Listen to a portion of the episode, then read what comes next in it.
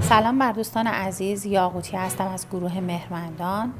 من و دوستانم در این گروه هدفمون ارتقاء سطح کیفیت و آگاهی زندگی سالمندانه و در بخش های مختلفی از قبیل حقوقی، بازی، سرگرمی، سلامت و بهداشت، ورزش و تندرستی و سبک زندگی فعالیت و اطلاع رسانی می‌کنیم. مقاله که امروز مورد بحث ماست زنان سالمنده که آسیب پذیرترین قشر سالمندان هستند. اگر بخوایم سالمندی رو از نوع جنسیت در ایران تعریف کنیم یه چهره زنانه داره. یعنی نسبت زنان سالمند به مردان بیشتره و جالب تر این که آمار نشون داده. در آینده زنان سالمند تنها سه یا چهار برابر مردان سالمنده تنها هستند. تنهایی برای زنان سالمند می‌تونه ایجاد مشکلات اساسی کنه. نرخ ازدواج مجدد مردان تو سنین سالمندی نسبت به زنان بیشتره. و این امر ضرورت به وجود اومدن قوانین حمایتی و فرهنگسازی قوی رو متذکر میشه آمار نشانگر اینه که زایمان، شیردهی، دوران یائسگی، اشتغال تو منزل و بیرون از منزل و موارد این چنینی می‌تونه موجب سالمندی سخت به همراه بیماری و هزینه های بالا برای خانم های سالمند باشه. با کمی دقت میشه فهمید که زنان سالمند از تمامی جهت ها از جمله روحی، روانی و حتی خانوادگی تو موقعیتی نابرابر از بابت سلامت و بهداشت و حتی اجتماعی در مقابل مردان سالمند در کشورمون هستند. میزان ابتلای بیماری های قلبی، فشار خون، چربی خون، پوکی استخوان، بیسوادی و در نهایت مشکلات روحی و عاطفی تو زنان سالمند بیشتر از مردان سالمند تو کشور ماست. انسان ها به محض تولد حق داشتن حقوق مدنی، اجتماعی، اقتصادی و سیاسی رو دارند.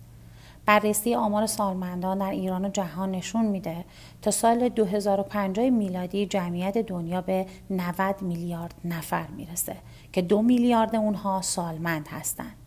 حساسیت این مسئله باعث به وجود اومدن قطنامه ای تو سال 1991 میلادی به نام اصول ملل متحد شد که به حقوق سالمندان با عنوانی مستقل پرداخته و یک سری قوانین مورد نیاز رو به وجود آورده که سرفصل اون قوانین استقلال، مشارکت، مراقبت، خودسازی و کرامته که اولین و تنها سند جهانی تو حوزه سالمندانه. تو قانون مدنی کشور ما افرادی که به اصطلاح دارای اهلیت نیستن یا به عبارت ساده تر افرادی که از نظر عقلی و درکی امکان فعالیت های اقتصادی و اجتماعی رو به تنهایی ندارن و قانون فعالیت های اونها رو من کرده محجور میگن و حتما باید براشون قیم تعیین بشه تا با در نظر گرفتن مسلحت فرد محجور شخص قیم بتونه برای محجور فعالیت اقتصادی و اجتماعی انجام بده. اما یه سری از افراد سالمند هستند که اهلیت دارن. اما به دلیل کهولت و عدم توانایی جسمی نمی‌تونن حقوق خودشون رو به دست بیارن یا از اونها دفاع کنن. پس برای اونها باید یه سری قوانین حمایتی و پشتیبان کننده تعیین بشه.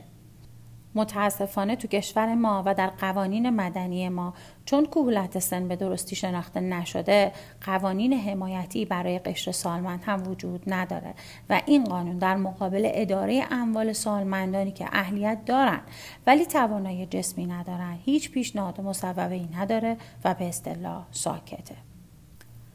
تو کشور ما حدود سی درصد از افراد بالای 60 سال از خدمات تامین اجتماعی برخوردار نیستند و زیر نظر کمیته امداد و بهزیستی هستند.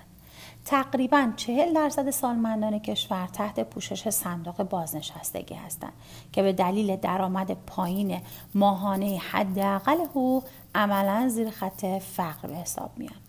که در مقابل هزینه های بالای سالمندی این مبلغ بسیار ناچیزه. حتی همین چهل درصد هم به دلیل بحران های مالی صندوق های بازنشستگی از کیفیت پایین خدمات درمانی و رفاهی برخوردارن و این باعث شده که سالمندان بازنشسته به ناچار به بازار کار سطح پایین و مشاغل غیررسمی و آسیب پذیر پناه ببرند با اطلاعات آماری که داده شد سالمندی تو ایران می‌تونه فقر و همراه داشته باشه.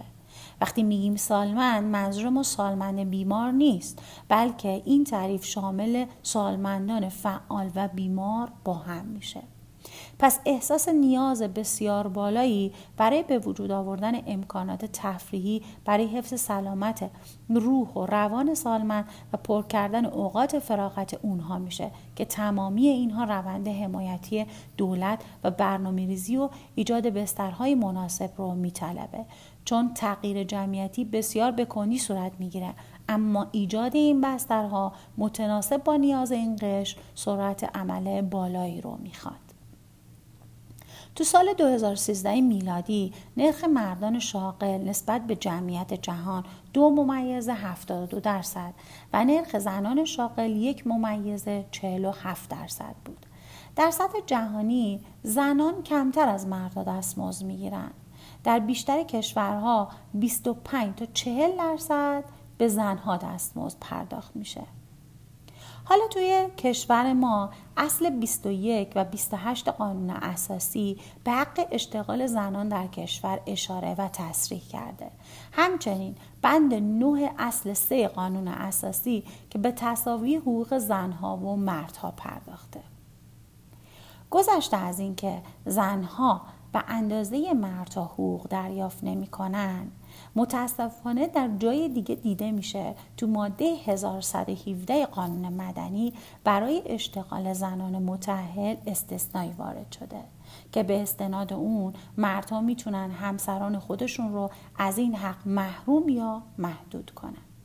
حالا با توجه به این قوانین و محدودیت ها و حتی سکوت قانونگذار همین زنان هستند که در سن سالمندی قرار می‌گیرن و متاسفانه دیده میشه که نه تنها منبع درآمدی و معیشتی ثابت و متناسب با هزینه سالمندی رو ندارن بلکه بیشترین درصد سالمندان رو هم تشکیل میدن.